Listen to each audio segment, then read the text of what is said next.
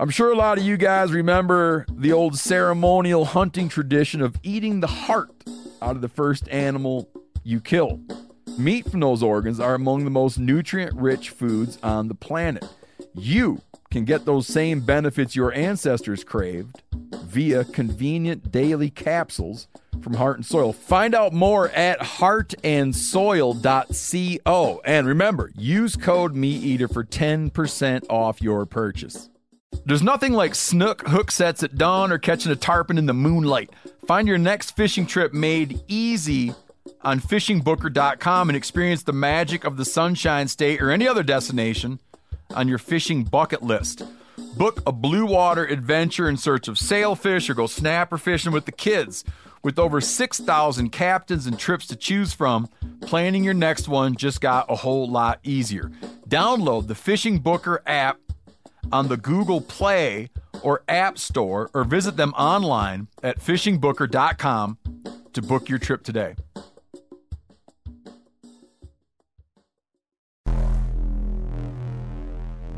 Welcome to the Wired to Hunt podcast, your home for deer hunting news, stories, and strategies. And now, your host, Mark Kenyon. Welcome to the Wired to Hunt podcast. I'm your host, Mark Kenyon, and this is episode number 274. And today, we've got an expert slate of guests for you, including Tony Peterson, Ben O'Brien, and Spencer Neuharth. And we're going around the table to get you prepped just in time for spring on all things turkey hunting. Today, we are taking a hard left turn off the usual path of whitetails and talking about our favorite two footed, two winged, big dragon geese. And joining me to talk turkeys, our kind of once a year turkey episode. To my left, I have our baritone from another mother, Spencer Neuharth. Spencer, thanks Hey, for being here. I'm in Montana, by the way. We're at the Meat Eater headquarters. So I've got a whole slew of people around me to, to pick and choose from, and I picked three, three folks to talk turkeys. Next in the line was Ben. Talk to me, Ben. Well, I'm glad to be on. I just I feel like you're in your description of turkeys and just your disdain for everything but whitetails. I'm just not. I don't know if I'm happy to be here or not. We'll see. I have no disdain for anything but whitetails. I just really, really love whitetails. Uh, can you can you give us like a thirty second uh, intro though to what it is you do? Because we actually haven't had had you on the show yet. Haven't heard about your podcast yet. Uh, yeah, I've been boycotting the show for a while. You've been asking me to come on. I'm glad you finally caved. I finally caved. No, I have a a program called the Hunting Collective. That's uh, also a part of the Meat Eater Network. I'm the director of hunting here at the uh, flagship, and um, that's what I do. Excellent. Next, we got Tony Peterson. Tony, welcome back. Thanks for having me, man. And you're doing some podcasting now too, right? I am. I uh, I was the one guy left who wasn't doing it, so now I'm doing it, and I'm doing two of them, which means which makes me like the person who gets two puppies and thinks they can train them because it was not not not the best decision I made. I should have spaced them out, but I didn't. So here I am. What are they about? Uh, the one that the one that we started with is a sporting dog talk, and it's just my love of bird dogs. And I don't know if you're paying attention in this office. The, my favorite meat eater so far is moose. I've been uh, sneaking out to pet that dog a lot. Uh, sent some pictures to my daughter, and then I've got another one called Hunt for Real, which is just do-it-yourself hunting stuff that I, uh, you know, not not whitetail specific, not bow hunting specific, but just the kind of hunting I want to talk about. I like it. I always enjoy talking hunting with you, so I'm interested to hear the hunting you you want to talk about. Awesome. This should be good. Uh, turkeys, turkey tour. Ben, you're doing this turkey tour, which got me thinking that now would be a great time for us to talk about turkeys, all this group, Yeah. because we're Yeah. at least some of us are going to be turkey hunting together soon, hopefully. You'll be on the tour. Right? Um, I You're will- still in for the tour. I'm in for Okay, the tour. that's tour. good. What is this that you're doing? Well, you know, I like to kill turkeys, Mark, as you know, and most of them I shoot right in their faces. Uh, is that right? Yeah, all of them. Okay. Um, I don't. I like to. Have you ever missed a turkey? Oh yeah. Okay. Oh, yeah. So you don't shoot all of them in the face. That's why I said most. If you heard me talking, I said most. But then you said all. Yeah, all the ones that die get shot in the face. okay. face. Fair enough. No, this it started when I I was hunting. I hunted turkeys with a bow a lot, and I realized that quite often, unlike you know some states like South Dakota have archery only seasons or or times of the year, but most of the time, like you can choose your weapon when it comes to turkeys. Yep. And I realized a couple of years ago that I I have a better chance of shooting them than with a shotgun than with a bow. And then I also realized that around the same time, I had this like turkey hunting epiphany that my wife would say that she liked to buy chicken a lot because we never had enough white meat. And so I, it was like two, this is three years ago. I set out, if I was like, if I was like, if I can kill 10 turkeys in a year, I feel like that would cover our white meat needs. There was like a calculation behind that, though. Yeah, no, I had a, it, was- and it's, I'm not going to repeat it because it, Now I really want to know that. Now we have to hear the a fella wrote in and was like, "You're way wrong, and here's why," and he was right, and he was right. But I just feel though, if you just think about the meat that you get off a turkey, Yep. right? If you if you would eat through one turkey roughly a month, you'd be good to go, right? So at least you kind of have. It used to say twelve, but I don't think I'll ever get to twelve. So I think if I can get to double digits, I'd be just fine. So it's it's a utility that I I need the white meat, right? So I got last year I smoked a couple breasts and sliced it for lunch meat and vac sealed it and it lasted for I mean 2 weeks was still really good. So you can replace your lunch meat intake, you can replace any really any white meat intake that you have. My wife's used to buy chicken now. What She- about the dark meat? Oh, the dark meat's good too. Okay.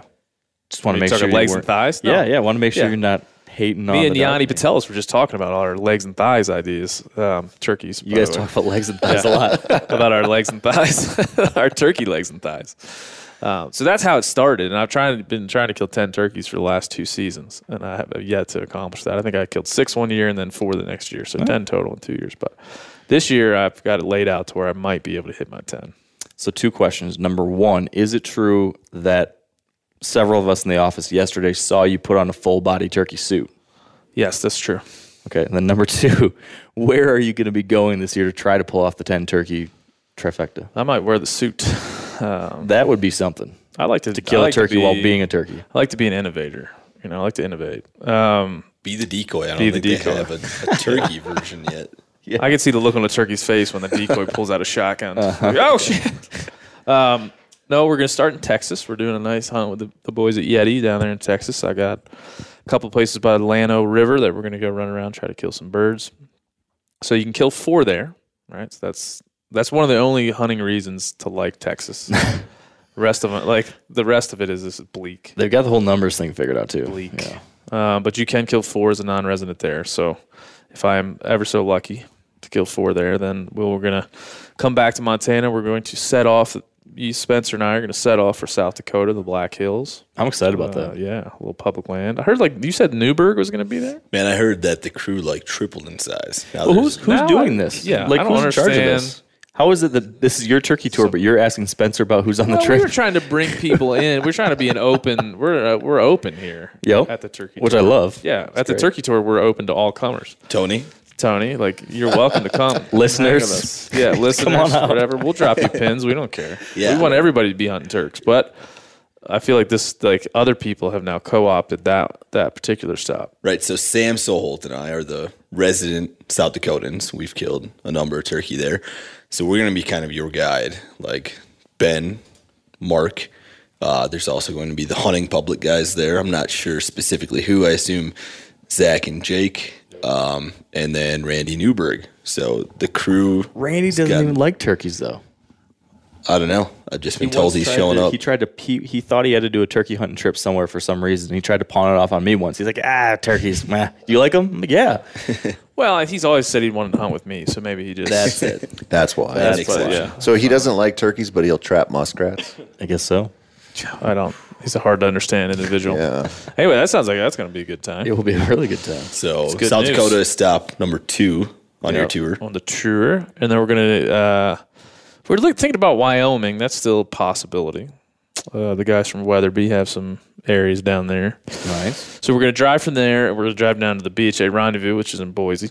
So we're gonna roll through Wyoming and see if we can't snake a bird out of there. Then we're gonna go do the rendezvous, and then roll up through Idaho, do a couple of days of hunting, and then roll to Oregon, do a hunt, and then go back to Montana, do a hunt, and then that would be the end. Is this going to be all consecutive days? Those will, yeah.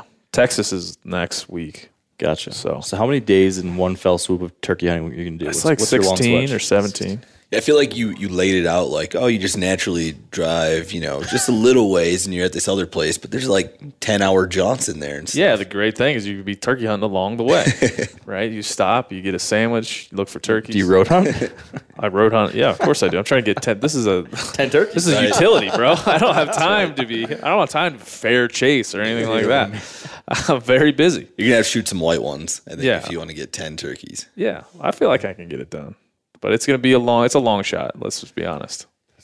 What do you think your odds are, honestly, like to get ten?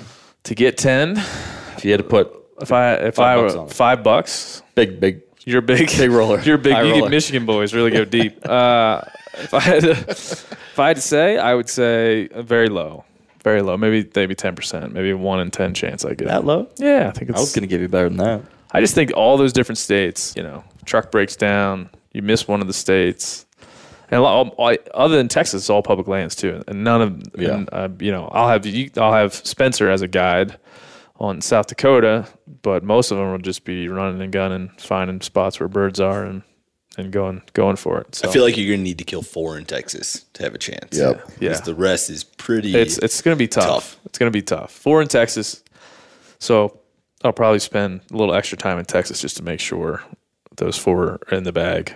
But I could kill more than one in Montana too. So if I get done the tour and I'm just one or two short, then I can. Because it's broken down into regions. Yeah. in Montana, right? There's only what like one or two areas that are draw, but the rest of them are over the counter. So I feel like I've given myself a little leeway. Um, yeah, that's it's gonna be a hell of a trip. So you're shooting for ten turkeys. Yeah. Uh, Spencer, how many tur- Where are you hunting turkeys this year, and how many do you think you're gonna get? so I got a few tags in Montana, um, and then I think I have five tags in South Dakota. But five, Five turkey tags. Five tags. Actually, six. there you go. You should try to kill five in South Dakota. I know I can't. Is, what? I, I still have my. I'm still a resident there. Oh, you're still a resident. So you got you got your non-resident turkey, Montana turkey. Yes. So I have a few tags in Montana as a non-resident, and then in South Dakota, I think I have six tags. But like three of them, three of them are for areas that I have never hunted in, like not even been, just because there were some leftover tags, and it's my last time being a resident there. Uh, I figured I would load up on tags, so I think I'll maybe fill half of those, so like three out of six in South Dakota, and then Montana. This is all foreign to me, so maybe one out of the two tags that I have here. Tony, turkey hunting plans? Uh, I got some plans. I'm only shooting for five. I'm gonna I'm gonna buy my three tags for Nebraska. See if I can see if I can knock out three down there on public land. Then hunt at home in Minnesota, and then uh, I kind of bought a a random tag down in Iowa because I want to scout some public land down there for deer. So that'll be a shotgun deal. But I'm if everything goes perfectly for me, I'll get halfway to the ten turkey goal, and that that'd make me happy because I'd also be done turkey hunting by the time the good fishing starts. There you go. Yeah, and I feel like I'll probably take an interlude for bear season Yeah. at some point.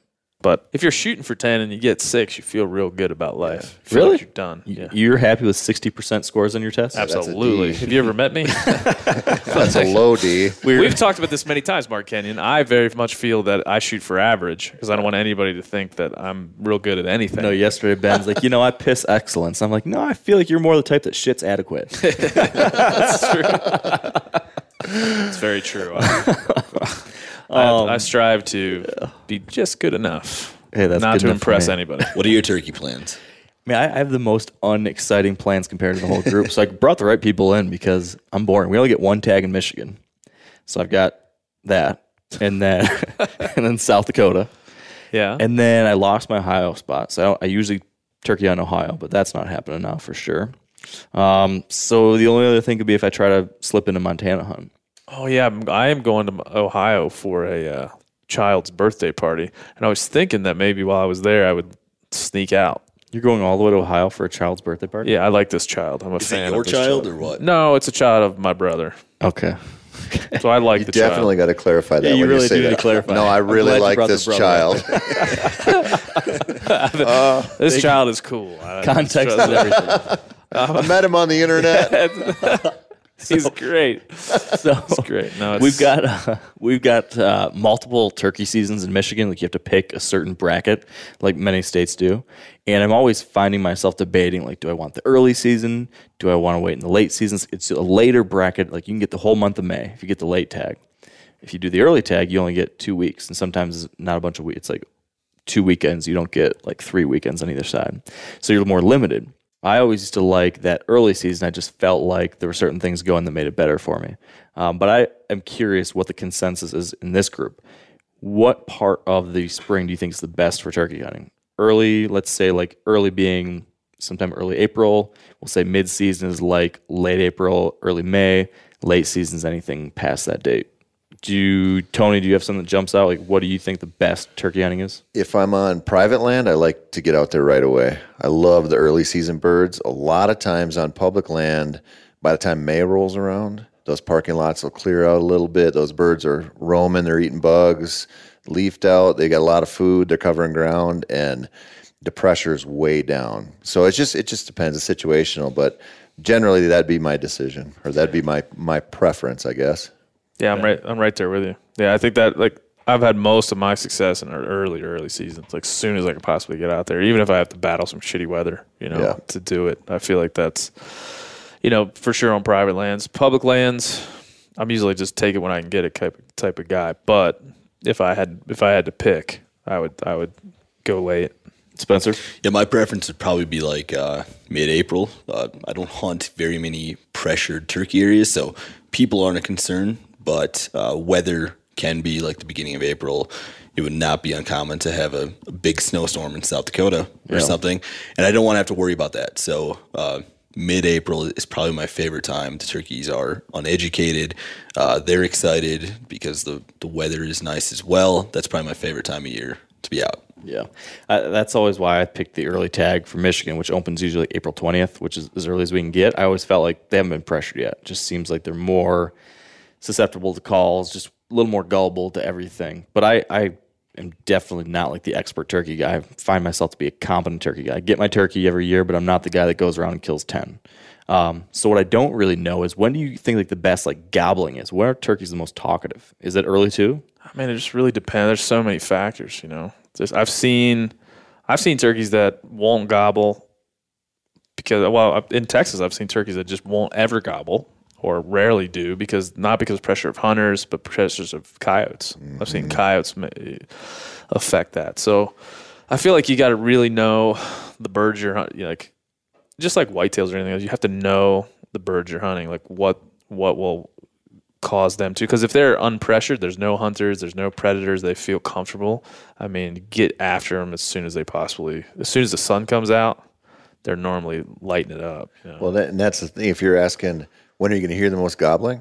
First light. Yeah. When are you going to run into the bird that you can call in and kill? A lot of times that's middle of the day stuff. You know, I mean, especially if you it's real early season stuff where they're, you know, they seem to go from super flocked up to smaller flocks, and then throughout the day they might peel off and go cruising or something. So, if you want to hear lots of birds and see all that activity out in the fields, first light. But a lot of times you're just looking for the one bird that'll work. yeah. But what about time of year? Like for best gobbling time of year? What I'm well, you'll hear more like- gobbling early. Yeah. Really? Yeah. I mean, but you'll hear, you know, it, it's the same thing. It's like you'll hear a ton of gobbling at sunrise, but if you hear, if you get a bird to fire up at 10 o'clock in the morning, you kill him. Yeah. And late season, you hear way fewer birds gobbling. But if you get one that's wants to talk to you, that bird, you can talk him in, you know? Do you think that's like the late rut buck that you get those big old cruisers like November 25th and they're a little more susceptible because they know there's still a hot doe around and, and they're the only ones left doing that? Is that kind of what you think of those late season turkeys are doing? Like there's an old guy that knows it can still be had? I think it's because the hens aren't concentrated anymore. I think there's so much more food available and there's nesting, you know, so they're they got to just try harder to find any lady that's ready or th- that might be ready. So I think they're just covering more ground and more susceptible to those, you know. That's what I mean. It just really depends. I mean, I, I learned so much about turkey movement hunting this ranch in Texas, where, like I said, turkeys didn't gobble. You, it was it was like pattern and whitetail. I mean, I would I knew I had two birds. One I one I ended up killing that I knew. you name him? No, dead. they dead meat. Uh, I I hunted him for four days, and I had him. I he didn't never gobbled one time. He had two hens with him the first day, but then he would split. He would fly down with his hens. They would walk over to a feeder, do their Texas turkey thing, and then they the hens would drop down into the bottom and he would leave them and go cruise. Hmm. Right? He had his little he had like a route that he would cruise. He would go up to this little food plot, you know, strut around a little bit, gobble maybe once, maybe. And then the sun, if the sun came out, he felt real comfortable and warm and happy. And then he would come back around, hit this road, and just peck his way back on the road, eating bugs, doing his thing, get back to his hens, and then stay with them in the afternoon, and then fly up to the roost. And so there was two birds that were doing kind of the same thing off the same group. And because they would only gobble, like I only heard them ever gobble once or twice, the two of them, you just had to pattern them. So I got I got to where I just would sit on the road because I knew I'd wait till they flew down, I'd watch them because I wasn't going to kill them on the feeder. I'm saying I'm not doing that. I'm going to I'm going to let them do what they do. They drop down on the bottom, and I just go get ahead of them and get on the road between the food plot and where I knew he was headed. And it took me three days, but I ended up killing him. And it was a, a completely silent affair. I'm just sitting there up against the tree, had a little brush in front of me. Look over, and he's just walking down the road doing what he was doing. And I just swung up and shot him. So you didn't call him in? Nope. Now, a lot of you guys are familiar with the old hunting tradition of eating, you know, some organ, the heart or a chunk of liver off the first animal you kill. I had that when I was a little kid, and it was a big deal. Organ meats were always prized by frontier people who knew the importance of getting a lot of different minerals and nutrients. And as often is the case, those guys were onto something because organs are among the most nutrient rich foods on the planet. And you can get the same benefits your ancestors craved via convenient daily capsules from Heart and Soil made exclusively from regeneratively raised, grass fed, and finished cattle. Heart and Soil's unique freeze drying process means all those important nutrients are trapped in, ensuring you experience every one of the benefits of nature's superfood in a clean, convenient, taste free capsule. Find out more at heartandsoil.co and make sure to use code MeatEater for 10% off your purchase. That's heartandsoil.co. Use the code MeatEater. O'Reilly Auto Parts are in the business of keeping your car on the road. O'Reilly Auto Parts offer friendly, helpful service and the parts knowledge you need for all your maintenance and repairs. If you're confused about what part you need, like what wipers are going to be the best, what replacement headlights are going to be the best, go into O'Reilly and talk to the people that work there because they're great and they're super friendly and they'll get you squared away where you walk out knowing you got the right thing. They've got thousands of parts and accessories in stock, either in store or online, so you never have to worry if you're in a jam.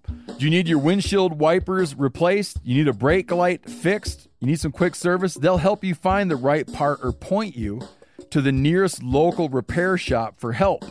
The professional parts people at O'Reilly Auto Parts are your one stop shop for all things auto do it yourself, and you can find what you need in store or online. Stop by O'Reilly Auto Parts today or visit us at o'reillyauto.com slash meat eater that's o'reillyauto.com slash meat eater Does anyone else feel like it's a little? I was talking to Donnie Vincent once about it, and he described this like so simply, but like perfectly for me too. When it comes to, like turkey hunting, you kind of want them to do the thing. Like I kind like if I'm gonna kill a turkey, I want him to do the thing. I want him to be gobbling his head off, tearing into me, like my blood's pumping, and I shoot him that way. Does that the way you killed him was that just as satisfying, or do you kind of like ah, it kind of would have been more fun if he would have been gobbling and I was calling and he was gobbling and I was calling? man, and I don't. that? I don't look at it that way. I mean, it was cool because I. It was even more exciting to me because I had to do some work, and I feel like you, you like you ask a lot of turkey hunters, what are turkeys doing? They don't know. Yeah, They don't know because the equation is normally hear bird on roost, go to where bird is, set up, call, bird comes in or not. Bird goes away, I find another bird or get around on that same mm-hmm. bird. So you're not really understanding its movements or where it wants to go because it's so susceptible to your calls at that time. Yeah. So when you get in a situation where you have to actually learn its movements and understand like what it wants to do and where it might be in a certain time of day, rather than just manipulating its movements and make see if it works. I think that's a little more. It was more exciting to me in that way because I really had to. I mean, turkeys are not. They're not deer, man. Like they, they see you, and if you move, like they're not something you can still hunt. They're not something you can just set up on and hope they walk under a tree. You know, it's, it's Right. just not something. That's not because that's not how you hunt them. So to be able to do that was more exciting for me. But Interesting. I could see. I mean, I love that more than any, more than anything in the in the woods, seeing a turkey strut. You know, so I can see somebody being a little like if one just. I had one. I shot four bird. I don't have four birds last year. Two of them didn't gobble, and I didn't call them in. One was in the pouring down rain in Florida. We were just nobody would sit, so I was like, I'll just go sit rather than sit the lodge. I'm just go sit in the Yeah. sit in the blind. I'd rather just be wet in there than be dry. And, and just had a bird come around the corner with two hens pouring down rain. Like I didn't, I watched my pattern go through the rain when I shot him. and I just had a decoy out and he just turned the corner, saw the decoy and slowly just, Came on in. as a wet, cold, miserable bird would be, just kind of slowly made his way over, went to the decoy and I shot him. So Speaking of rain and stuff, um, I'm always trying to, and you alluded to this a little bit, but do you, have you guys seen any somewhat consistent connections between certain conditions and gobbling? Like when X happens, gobbling's really great. Like this cold front comes through, great gobbling, or this kind of weather, this kind of anything. Is, do you guys seen anything like rules like that that you've identified? Beach weather, man. I, I want the sun out in the morning and not a lot of wind, not a lot of rain, anything like that. I want it to be nice, nice spring weather.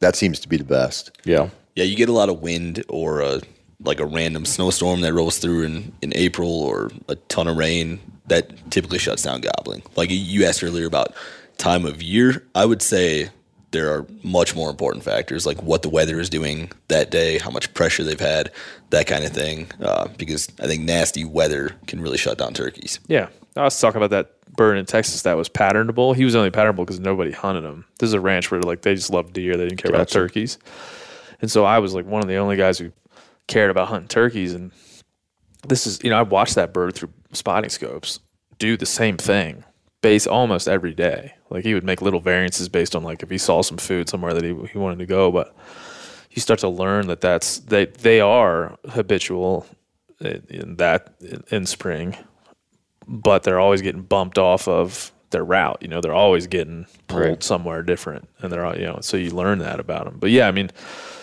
when the sun comes out, I I always get you're turkey hunting and there's like a cloud and the sun comes from behind the cloud. Yeah. Like you just picture that gobbler being like, oh yeah, buddy, oh yeah, and that's what you know. That's what that gobble's about. Sometimes, just like, yep, let's do this. You know, Yeah. I'm feeling good. So I think that's sometimes you know the best reaction. Yeah, I, I've certainly seen the same thing, but I, I've seen that with rain. One thing that I remember reading a long time ago and saw it to be truth, I think, is that lots of times when it's a steady rain, you'll get these birds often go out to the middle of fields. Yeah. Um, so that's like one thing I feel like pretty consistently have seen. So I've if it's raining, I'll go. I'll still go hunt because you know you're gonna be able to see them. Yep.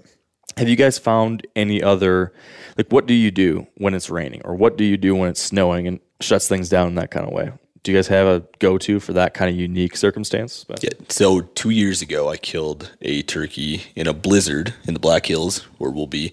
Um, and I wrote about that story for Field and Stream, but yeah. it's uh, a blizzard rolled in. It was really nasty, uh, and it was like I only had a few days in the Black Hills, and prior to that, it was like 70 degrees and beautiful. Um, and so I, I felt pretty good about where I was going to find these turkeys because I'd seen them there before, and they were not talking. They were not there. Um, it, it just had shut them down basically. So I got in my pickup and I drove and drove and drove, and I finally. Uh, the snow was like super fresh because it was constantly coming down, and I cut some turkey tracks across So you're the road driving specifically to do that to try to cut tracks. uh, just like sea turkeys, anything, because the Black Hills are a lot of national forest. Um, and so, like, basically, I threw my turkey hunting plan out of the window and got in my pickup because I only had a few days, uh, and, and basically road hunting. That's not what it ended up being. I cut some tracks and, and found some turkeys on a bit of public ground. But uh, if it's super snowy or the weather's really nasty, I don't know if there's much you can do out there to like kill a gobbler. So Yeah, if you man, if you got a lot of ground though, I killed a bird in the Black Hills in the blizzard, and it was basically what you said. We were on this bird that he would roost above this. You know, this is a pretty big creek, and almost a damn river, and he would roost above it. And then he, I hunted him for two days where he would just f- always fly to the different side. Well, if I was on one side of the river, some bitch would fly to the other side. If I was on the other side, and it, it was. It was flying up to roost and flying down from roost. It happened to me four straight times where he just did the exact opposite thing of what I was wanting him to do and had planned he might do. And so I just remember it started snowing, and I thought, well, I got to get up and try to find a bird hunkered away somewhere. Right? If I could find a gobbler hunkered away, trying to stay warm in some kind of like riparian corridor, a bunch of like tall grass. If I can find one, like then I can crawl him up. It was windy and cold. I can crawl him up. He's not going anywhere. He's gonna want to stay tight. So I ended up finding a bird just on this like backside of this this old lady's house, and there was a, a ridge behind it that went all the way down to this river, and there was two or three gobblers just kind of tucked up in this little behind this little bank, this little clay bank. And I saw them from the road, drove over to a lady's house, said, Hey, you mind if I? She said, Sure. So she's like, Yep, they're, they're there all the time. I was like, Okay, good. So, so I parked my truck and went around and crawled up the hill and crawled right up to him and shot one. It was a big gobbler. It's one of the biggest gobblers I ever shot. Uh, and that so- that works someplace in the Black Hills because there's a ton of public ground, a and then land. there's a ton of people who will allow you to hunt because there's not like a ton of hunting pressure, and so it's not uncommon to even find private ground if there was a, a snowstorm and a bunch of turkeys hunkered down in some feedlot or, or whatever uh, that you would be able to get permission. I'm not saying that works everywhere because it doesn't, but Black Hills are kind of an exception to that rule. If it wasn't that case, I don't know what Yeah, you it's would do to, hard. to It's- find a snowstorm turkey. Yeah, if you have like a lease property or a small property, it's like you know you're not going to go that's a traipsing around. Yeah, what would you do, Tony? So, you know, the rain thing's pretty easy. I think. I mean, you get out to the fields, and I don't, I don't know if they're doing that because they feel safer out there. You know, because they're some of their senses are a little bit dulled if you're in a rainy That's what I read woods. once. But you know, they may be eating worms. Who knows, right? Yeah. But one thing that I see a lot of people they don't hunt in the wind. And I'll never forget. I used to go down to northern Missouri, where, where I grew up in southeastern Minnesota. The first like big out of state hunt I ever did was just drive to northern Missouri and camp on public land. And one of the first birds I ever killed down there, uh, it was super windy. You know, we're camping in a tent. It was like 30 mile per hour sustained winds, and we had to hunt, nothing else to do. So I went out in the morning, and I was I just remember walking along through this spot, and I I got behind this hill, and it was like quiet. Just I hit that little uh, microclimate's probably not the right word, but it was just downwind. You were out of the wind, and I looked up in the trees, and there was turkeys roosted all over. I could see them silhouetted. I just sat down, started calling that first light. Big Tom flew down, dumped him, and I was like, hmm. And so I started paying attention to if it's windy the night before, where are they going to roost? And so, like you go to some places in Texas or somewhere, there might just be a roost, right? Where the, that's the roost.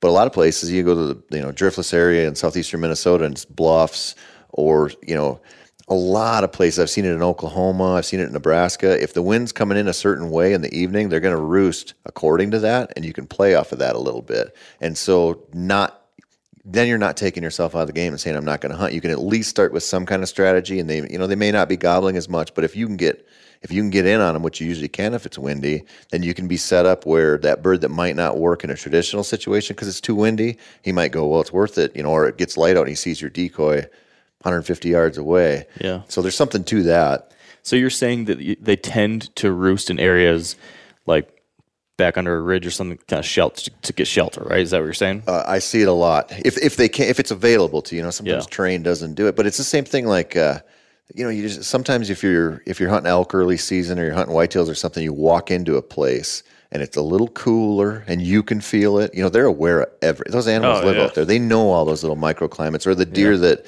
if it's hot, he goes and beds in the in the cornfield where you know where you can catch the wind just right, and the soil's cool or whatever. And they know all that stuff. And I, like like Ben said about we, we a lot of times we don't really know what's going on out there. You know, as part of it's we're not watching their day to day patterns and the circuit they're making, and we're we're just kind of like dipping into their world, hoping hoping it plays out our way. Then we dip out, and the more you more time you spend out there, you see stuff like that happen. You go, that's not an accident. What Yeah. they're doing. Oh yeah, yeah. I learned that in Iowa a couple years ago too. I mean, you just like we were hunting uh, John Dudley's place, and you just could get up on a bluff and watch these turkeys do their thing, like and watch them come out when it was nice. It would if it was sunny right off, they would fly down on the roost and go strut, right, and then they would get in some kind of bottom or some river bottom, and they would feed in there, and they would feed up.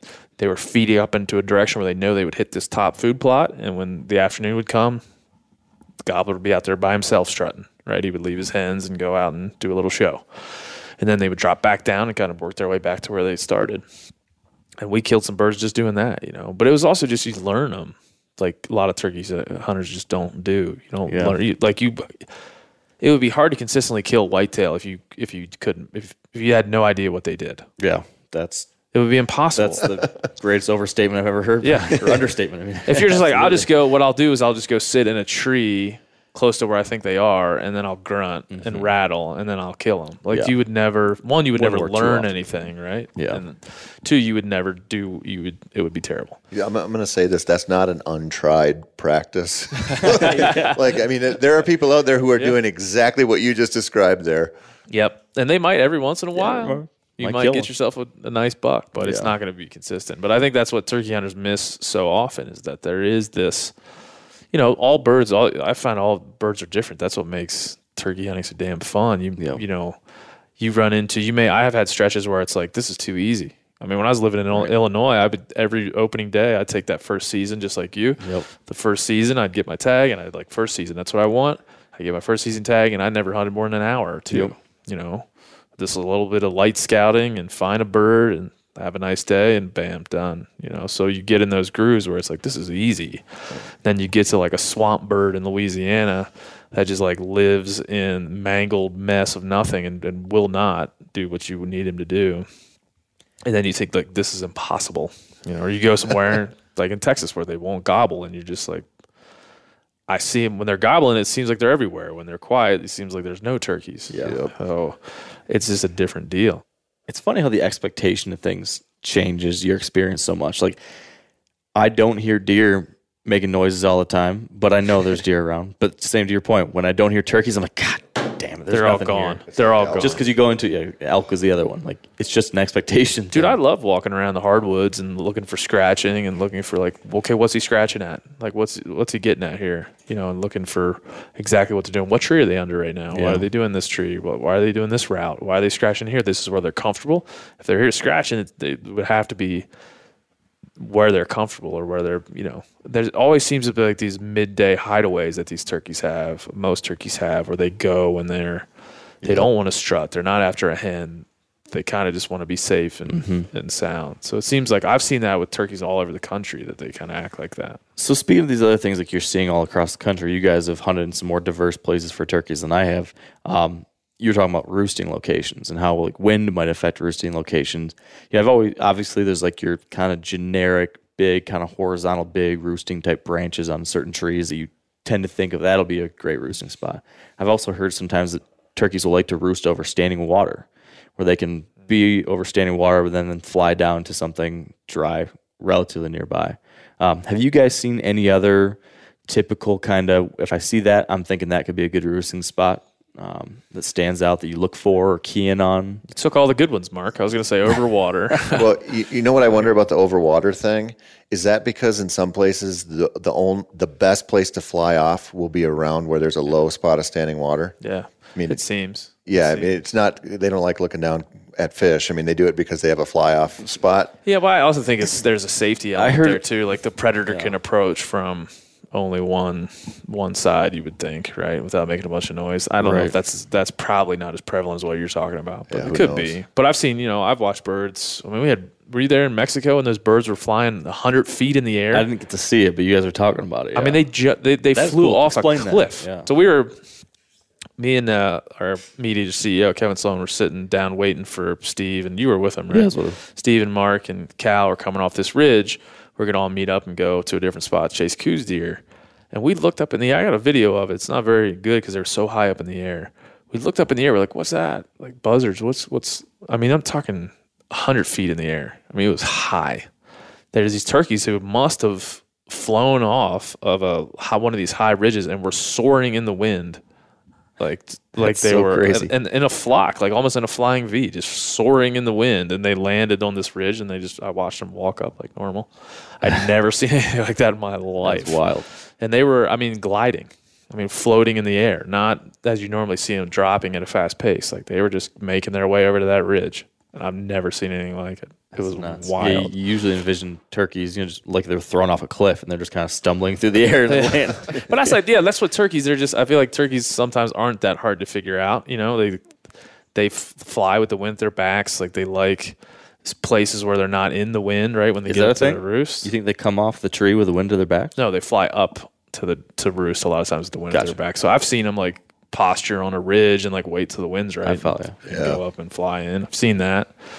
Um, so I've seen a lot of things, but I, I've seen them they like Tony was saying earlier, they like to be out of the wind. They like to be out of the elements. So if they can get in a, a big tree branch and a, in a tall oak or something with a big canopy, they like that. Like they like to be at a have a ridge at the to block the wind. Sometimes they like to be in a place where the sun first hits. Um, you Yeah, know, they like that. they like that. You know, you know what I think is, you know, we keep talking about, or you keep talking about their the pattern or their behavior that we're just not paying attention to. If you start hunting them in the fall, when you take the breeding instinct out and it's just survival, food, and you know, lather, rinse, repeat, you see how patternable turkeys are, and it's it's incredible what they're you know the scratching. You're talking about the scouting. If you find a place they like to go eat today at ten o'clock in the morning, they go there tomorrow. And the only difference in the spring is that they got the breeding thing, the randomness. So it's like elk. When you talk to somebody who's consistent on elk, you know, you have that X factor, right? But for the most part, to to hedge their bets, they're like, okay, what do they need now? Is it sanctuary? Is it food? Is it water? Is it what, what's everything they need? And then you just throw that X factor in. Turkeys are the same. We just don't give them as much credit, Right. But it's the same thing going on out there. And Sam Soholt had probably the best description for turkeys I've ever heard. He said that they are Roombas with feathers because like they get out there and they like go a little ways and they hit a fence and they're like, ah, just turn around. And then they go somewhere else and they're like, like a puffed up room. yeah, That's what they, said. they hit like a creek that they don't want to fly over. So then they go another direction. So like, yeah, That's great. That's why- Turkeys, yeah. they're, they're patternable to an extent, but like in the woods, it just seems so random. They look lost all It's time. not random. It's not, man. And- and- well, it, sometimes it seems that way, but that's why as turkey hunters, you feel really good. I called a bird in South Dakota over a, a freaking river, and we I was just calling to him just to see what he would do. I was not thinking he's not going to fly over that to come over here, and he did. And the dude I was with shot him, and I was like, wow. It's cool. That means like, does that mean I'm good? If he's willing to do that, just uh, but you could have another bird and you could call just the same notes, and he he's not even interested. You know, so it's just that's the great thing about turkeys. Like you, one is going to act totally different than the other, and like then those interactions are patternable, right? But every once in a while, you get a bird that's like, "What's he doing? He didn't be doing that. Was he high? was he drunk?" And you had asked about like um, like if you could identify a tree, it would be good roosting just by looking at it. Yeah. that'd be tough without seeing a bunch of sign around it. Like the turkey crap is an obvious one, and I think it's like J turkey crap is a male, and just like piles of it is a female or whatever. So that's one thing you can look for. And if turkeys use that area often, there will be so much sign that you cannot possibly miss it. Like there'll be feathers, uh, there'll be you know areas where they were scratching or dusting and, and stuff like that. So, and I come from South Dakota where there's a lot of fractured habitat. Um, and, and what I'm getting at is you could look at aerial topography or you could drive by a property from miles away and look at it and be like, that has deer in it for sure. No doubt about it. There's whitetail that live there. But that's not always the case with turkeys. It's, it'd be challenging in a lot of Midwestern states where there's like the fractured habitat to know that every draw or whatever is going to have turkeys just because it looks good. so, uh, so what I'm saying is a lot of times you have to see them there or something or see the overwhelming amount of sign to know that there's turkeys in that area. Yeah, there's some places like the I've seen it in Florida, less in Florida, but in Texas for sure. Like Tony was saying, there's like a roost tree. Yeah. and you're like, oh, well, and that's awesome. that's great. That's my favorite kind of turkey. Although it's my favorite and my least favorite because of it's only if you're hunting it. Yeah. is it good? If there's other hunters around, it's like they're all. I definitely have seen like in, in the handful of places that I have like consistently hunted year after year that there certainly are like consistent locations. Like I always know there's a 75% chance that we're going to hear birds roosted in that little pocket. And if they're not there, they're probably going to be over this swamp right there. And like I've always wondered and tried to start identifying like why, what's the why around that, but sometimes it is a little wonky. So I've- um, well, it's it's good to think about different turkeys in different places and try to like, is there similarities? I've seen like sloughs almost always seem to have sloughs of big overhanging branches. Some for some reason seem to always have turkeys. I've seen that in Louisiana. I've seen it in Texas, places like that. Are there any speaking of that kind of like regional peculiarities? Have you guys seen any really standout differences in behavior or even necessary tactics that you guys have found from one region to another? Like, does something stand out? Like, oh gosh, if you're hunting in the South for turkeys, you really got to do X, or they seem to be so different in Y way. Is there anything that stands out from your experiences? the turkey purists will say that like Easterns are the hardest to kill. They're the hardest to talk to. Uh, they're the hardest to fool. But I, I don't think that's the case. South Dakota has Easterns, Rios, and Merriam. So I've hunted all three. I've killed all three. I think there's way more dependent on like the topography and the amount of pressure that they have, the amount of turkeys around, all those kinds of things. I think are much more important than if you are in Ohio or Wyoming or what subspecies of turkey it is. Hmm. You know what I think about that? So when people say eastern birds, we think of the subspecies, but I think we're conflating the subspecies with the region. Yeah. And I think the the the reason that people say that so much is because there's just been you know, just like down south in some places, there's been turkey hunting going on a lot longer. So if you go hunt a place that turkeys haven't been hunted, they're stupid. They're just easy. And you get that accumulated pressure and you get more people who have grown up around turkey hunting and done it more. It's just, I, I think that's what people are generally referring to. But then when you say that, then everybody's like, oh, the Easterns are the hardest to kill. And it's like, well, go hunt some Merriams have been pounded on for six Oh, weeks. yeah. Like they're not easy or Yeah. Rios or it doesn't matter. Yeah. And so I think, uh, at least in my experience, I think it's just pressure. Not only like pressure from this year, but the pressure from the last four decades on the general population. Yeah, I had I had that point too. I thought I was real excited to say it. Thanks for. I had it build up in my mind. I was like, wait till I say this. These guys are going to be shocked. Uh, and that was exactly my point. No, I I agree. I, I've seen eastern birds be easier than could possibly be the subspecies. And I've seen, re- I like I've had a lot of really dumb Merriam experiences, and I just feel like that's not because that they have white tips. That's because they live in a place where not not a lot of people turkey hunt. If you go to the south, I've had more trouble killing birds in the south than anywhere that I've hunted, and I I believe it's because there are more people hunting them. Mm-hmm. And it's not because those eastern birds down there are, you know, I've seen, I've seen eastern birds in places where they're not hunted do some really stupid things. Yeah. I've seen a lot of Merriams in open country just walk in a place you're like, what are you doing, man? Like, why are you going over there? Uh, and they just don't. That's where you get like the puffed up Roomba thing. But I think when they're they're stressed and they're pressured, they become different, different doubt. animals altogether. Like any animal, right? Yeah. You know what the best part about any subspecies that you're going to hunt is? There's jakes in every one of them. yeah, so it doesn't Yeah. matter. yeah, That is yeah. helpful. Now, a lot of you guys are familiar with the old hunting tradition of eating, you know, some organ, the heart or a chunk of liver off the first animal you kill. I had that when I was a little kid, and it was a big deal. Organ meats were always prized by frontier people who knew the importance of getting a lot of different minerals and nutrients. And as often is the case, those guys were onto something because organs are among the most nutrient rich foods on the planet. And you can get the same benefits your ancestors craved via convenient daily capsules from Heart and Soil made exclusively from regeneratively raised, grass fed, and finished cattle. Heart and Soil's unique freeze drying process means all those important nutrients are trapped in ensuring you experience every one of the benefits of nature's superfood in a clean, convenient, taste free capsule. Find out more at heartandsoil.co and make sure to use code MeatEater for 10% off your purchase. That's heartandsoil.co. Use the code MeatEater. O'Reilly Auto Parts are in the business of keeping your car on the road. O'Reilly Auto Parts offer friendly, helpful service and the parts knowledge you need for all your maintenance and repairs. If you're confused about what part you need, like what wipers are going to be the best, what replacement headlights are going to be the best, go into O'Reilly and talk to the people that work there because they're great and they're super friendly and they'll get you squared away where you walk out knowing you got the right thing. They've got thousands of parts and accessories in stock, either in store or online, so you never have to worry if you're in a jam. Do you need your windshield wipers replaced? You need a brake light fixed? You need some quick service? They'll help you find the right part or point you to the nearest local repair shop for help.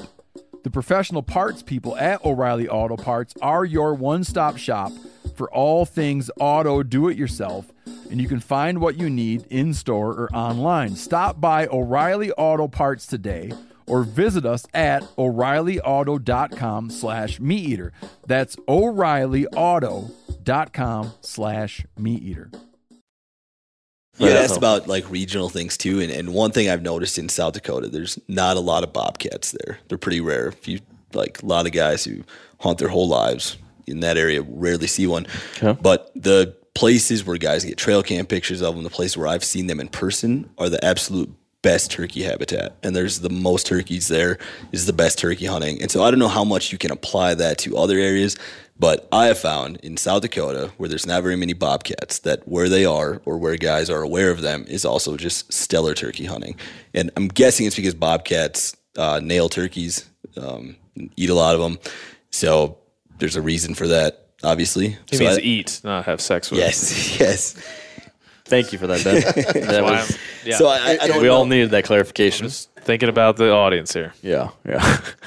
so, so, but you're saying one one might assume that an opposite relationship might be present if if bobcats are nailing by nailing, I say, eating many turkeys. That in that instance, you would see lower turkey populations, or your typical predator prey up and down, up and down, up and down. I But can't stop thinking about it.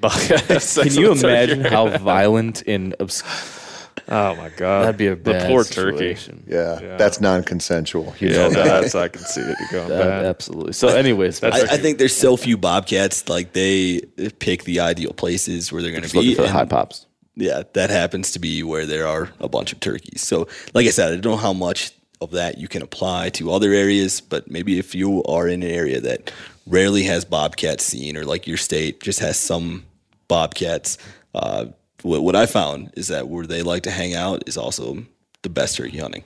So you should go scout bobcat sign for your turkey spots. Sure, if, if you have an easier time finding that, do that. I would love to find someone who would just dedicate their next turkey season to the Spencer Neuharth approach. like base your entire season around Turns out bobcat there, scouting. there are no bobcats in Florida. Son of a bitch. No turkeys either. no turkeys either. And then maybe if, if someone really did spend that much time scouting bobcats, they might actually document the um, the rare but majestic scene of a bobcat nailing a turkey. Like, oh, bobcats nailing turkeys? See it all the time. You need to. As soon as I started hunting bobcats instead of turkeys, that's all. I started, I started- okay uh, i want to like hit a few more like key things almost rapid fire um, you talked about this a little bit already but the part of the day you talked about you're going to hear more gobbling early probably but then you mentioned many cases that very killable bird's a late morning bird if you had to pick though if i forced you to say you only pick this hour window or two hour window this part of the day which part of the day do you pick tony Ten to noon. 10 to noon he keeps taking all my answers. Mark, what do we do? i gotta start sending the ben first Come on. Yeah, 10 to noon. Same. Yeah, I, I like that window. That's probably when I've killed my most turkeys, but I like uh, being there when they're on the roost yet and just knowing where they're at because I don't have a ton of patience for Yeah. turkey hunting. And so if I'm out there before sunrise and I know there's a bunch of turkeys in this one draw, that'll keep me busy. Uh, I'm satisfied hunting and not killing one. Whereas if you're out there midday, you're kind of blind. Um, that's a, a tougher hunt for me. Yeah, I've definitely experienced what you guys are talking about. It always seems like there's that lots of gobbling first thing in the morning, and then they come down, and then if they're not coming to you, then and if you can't move, like for example, one of the properties I hunt a lot, they roost on the neighbors, and they come down unless they come right to me, which happens like one out of ten times maybe.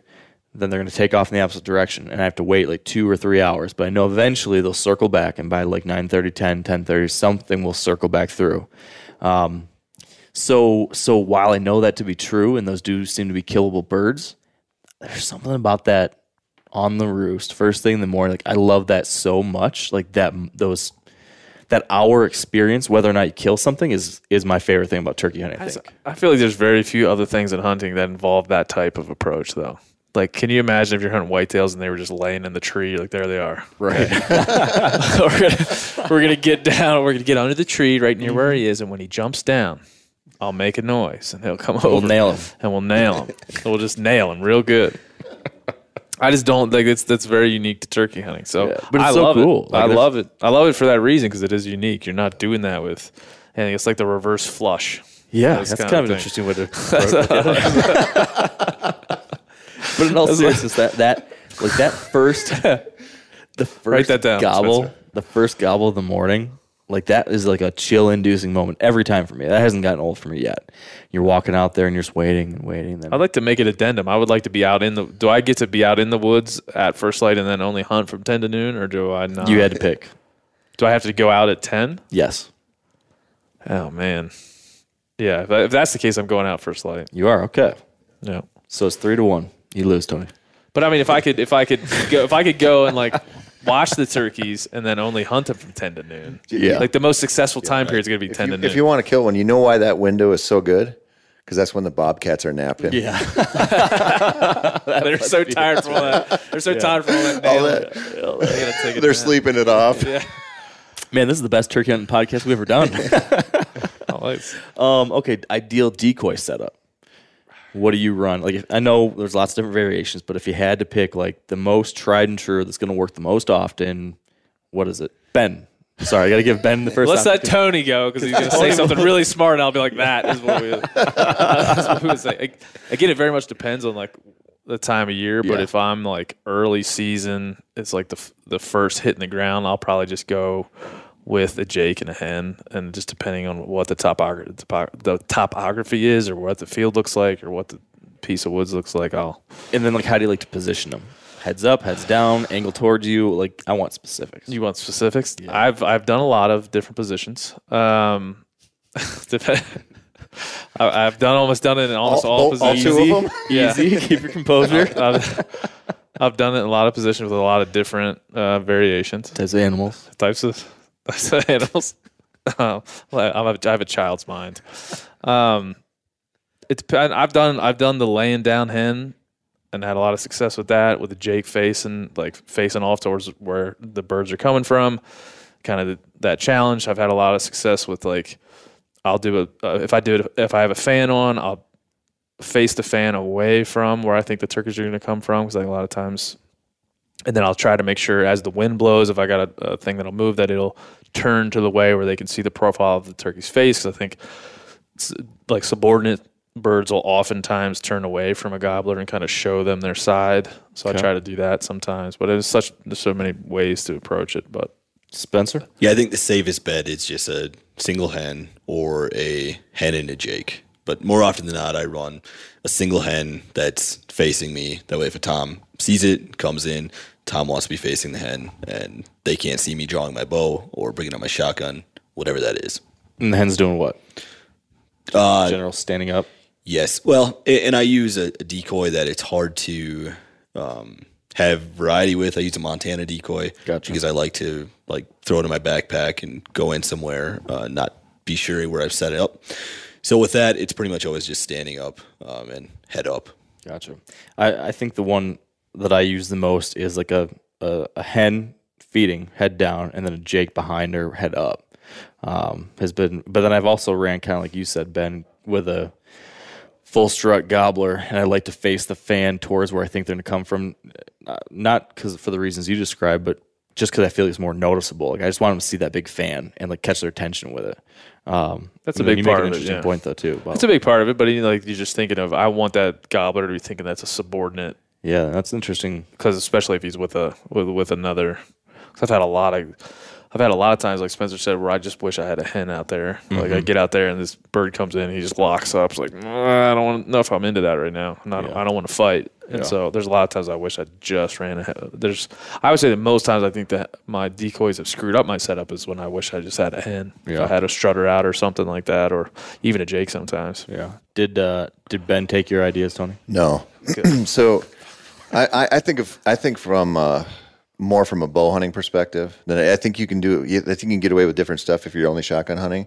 But for me, the early season stuff starts with as many decoys as I want to carry. Usually that's four, and it'll be a quarter strut Jake over a lay down hen, and then probably a feeding hen and an upright. Always kind of working in the same direction. You know, you think about turkeys when you watch them; they're kind of always moving in the same direction. You see people put them out facing; it just looks unnatural. And so, I'm thinking if I'm in the morning, I'm like, okay, they're coming out of the woods probably if I'm on a field edge or something. So they're all going one way. Or in the evening, I might reverse it. I don't know if that matters, but I use I use Dave Smith's, and throughout the season, I'll pare it down. So I'll eventually go to just the uh, Jake decoy and the lay down hen, s- hopefully in some place where she's visible. You know, And so so why are you paring it down at that point? because I've had like you're talking about birds flaring or you know where you just wish you had that single hen. I I don't know why this is, but I have better luck with more decoys early and throughout the season as I and I end up paring down if it's by about May 10th I'm down to a single hen. I don't like that Jake anymore. They're not fighting as much. There's no pecking order thing going on.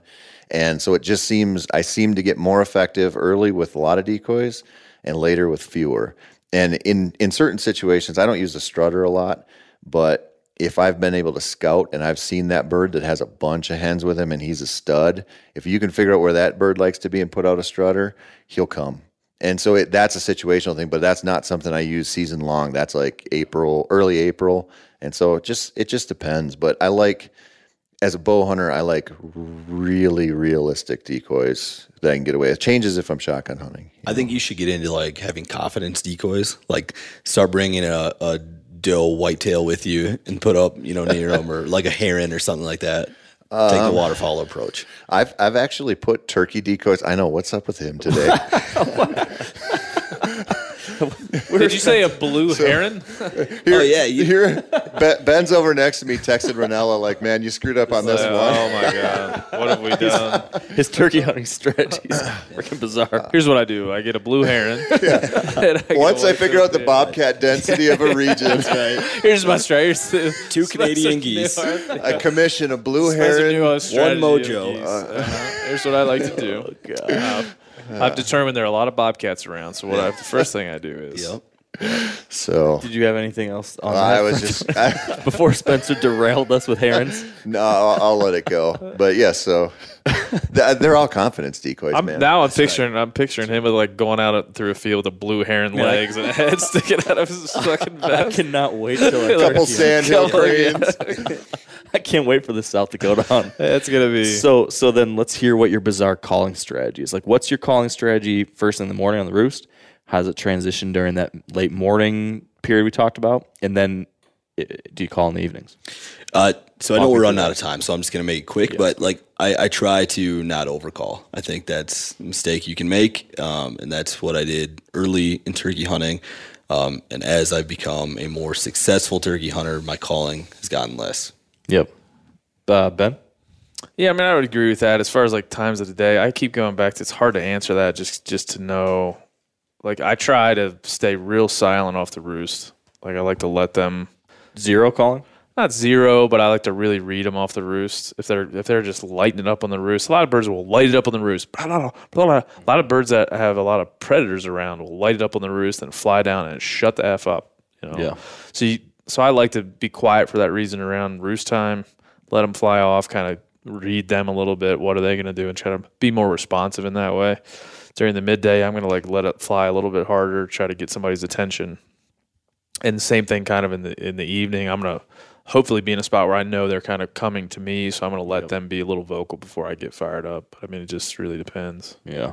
Yeah, I feel like I've always thought, kind of to your point, I, I was just like you, Spencer, early on. I used to call, call, call. Every time they gobbled, I wanted to call back. And it was so much fun. Um, but then I realized, yeah, oftentimes the best, the most uh, effective call was sometimes the playing hard to get no call. So you let them know you're there, but then you, you pull back. And they're thinking, no, like they should be coming to me. They should be coming to me and I should be hearing them. And then that doesn't happen. And the gobbler's like, what the hell? I got to go figure out where she went. And then sometimes you get that half hour later, he comes strolling in. So I've always kind of taken the approach that I find them on the roost. I, I like to try to just at least know, do make enough noise to know that they know I'm there. So I want to like I'll yelp, yelp, and then I get a response. I'm okay, he knows I'm here. Now I'm going to stop. And then I usually play it just like you did. Yeah. And then same deal, late morning, then try to get something's attention. Lots of times I'll I'll get up and just start roaming at that point too, trying to strike one up or hear one in the distance and make a move on it. The evenings I struggle with, like just because they're not talking by me at least, very little talking. And then to your point, I've always tried to just hopefully kind of know where they're headed, get in between there, roam around, make noise. Hopefully something strikes up. But I don't know, Tony. I feel like you're the The outlier.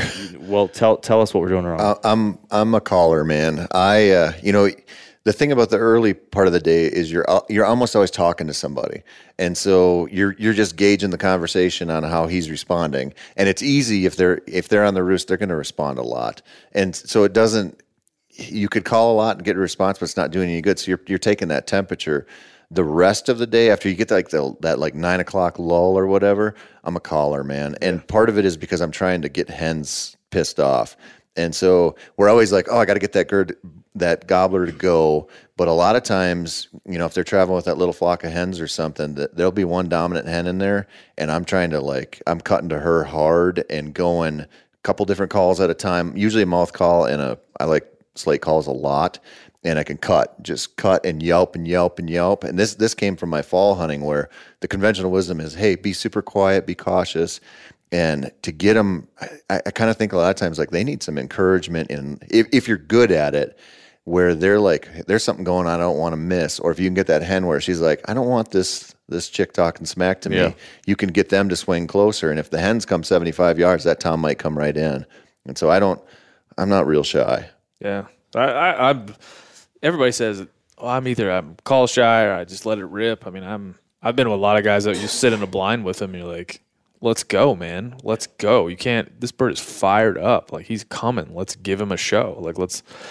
And I've been with other guys like, "Shut the fuck up." They're like, it's not. What I do is I call every five minutes. Like, Yeah. yeah, yeah, we get it. Like, yeah, call every five just minutes. like all real turkeys Yeah, do. all- yeah, like all real turkeys just sitting around going "Burp, burp, burp, burp," every five minutes. So I, I- it's hard to know kind of what the right thing to do is, but I've I've I've had the most success just personally reading the bird first, right? So if I'm on a bird and he's on the roost and he's hammering and the hens fly down first and he waits to fly down and he doesn't immediately strut, like he just kind of follows them into the timber or something, I'm like, oh, okay. Like, but if he flies down first and hits the strut, then it's on. Yeah. So then I'm going, I'm going to work. But it just it starts that way. But in the like if you're in the middle of the day, you just like be loud, be proud. Try well, to make eve- something happen. like, you know, you mentioned evening, same thing. What do you got to lose? Yeah, right. If you You got got, if to you have birds that aren't vocal, you can, you can kill birds in the evening. They, they're going to be traveling. That's the thing. Right. So they might not be sounding off, but they got a destination in mind. You can, if you, if you get after them, a lot of times you can get them to go. yeah. Yeah, if you sit, yeah, I like to sit on that path, right? Just kind of get know that, yeah, man, they roost here a lot, even if they're not being real vocal right now. Like I'm gonna get in between where I know, I think they're headed, and just stay silent, but be a little bit more vocal and just you know seem desperate, seem you know seem like you got something real to say to Yeah. to the birds. All right, I got to leave for the airport. Um, so we're gonna wrap this up real fast, but I want to I want to end with two final like rapid fire things. First off, Ben, turkey vest or no turkey vest? Turkey vest. Turkey vest or turkey or no turkey vest? Tony. Backpack. Spencer, Backpack. absolutely no turkey vest. It's like the pencil protector of the turkey hunting woods. I feel like Look at that noob. Jeez. Yeah, dude, I love turkey Ouch. vest. man. I love my turkey vest. I want to hear. Uh, I want to hear everyone's turkey yelp, mouth turkey yelp right now, and we'll pick who's got the best natural mouth turkey yelp. Ben, what do you got? I feel like my microphone could be faulty. I don't know. Let's see what you got. Hold on. Now that's a lot of pressure. You guys ready? on that. Yelp, yelp, yelp. No, that ain't. Oh, come on. I'm not gonna let you Nothing.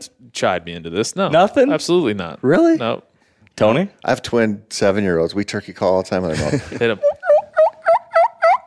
Okay. That's a harbor seal. yeah, I don't, I don't like the eye contact he's Yeah. making with me there. That got awkward real fast. All right, and, and Spencer, what's your best bobcat call?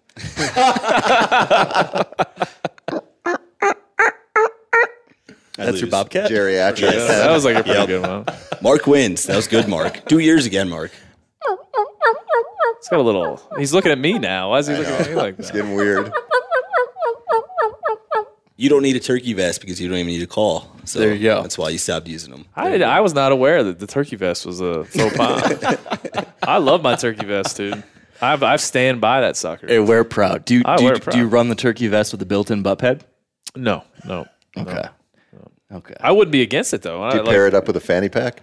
oh, I could be- see- yeah. I could see Dude, I Ben could rocking a rock fanny, pack, and a turkey day. vest at the same I, time. I would if I could like a little fanny pack. I'd keep my little scratch pad in there. Your snacks. yeah, my snacks. Turkey Turkey Tour 2019. we need to have Turkey Tour fanny packs. We're in South Dakota. We're in South Dakota. You're gonna hear this like crinkling sound. Like, what's Ben doing?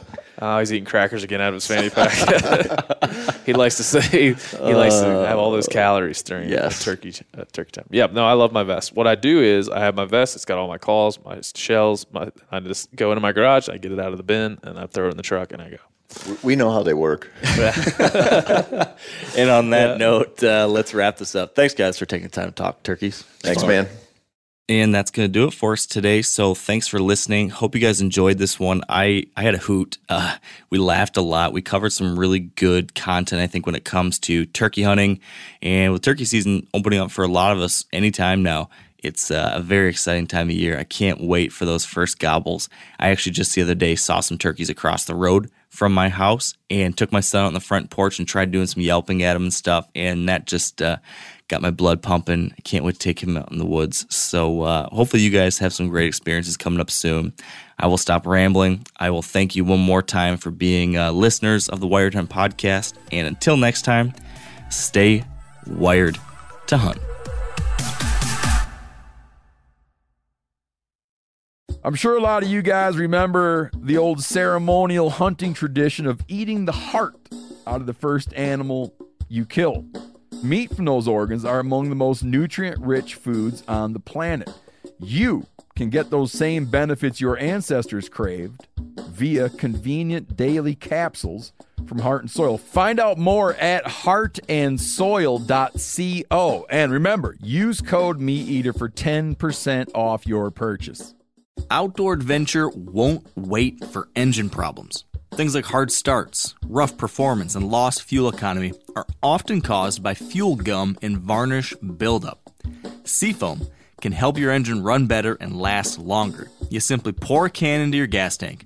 Hunters and anglers rely on Seafoam to keep their engines running the way it should the entire season. So pick up a can of Seafoam today at your local auto parts store or visit seafoamworks.com to learn more.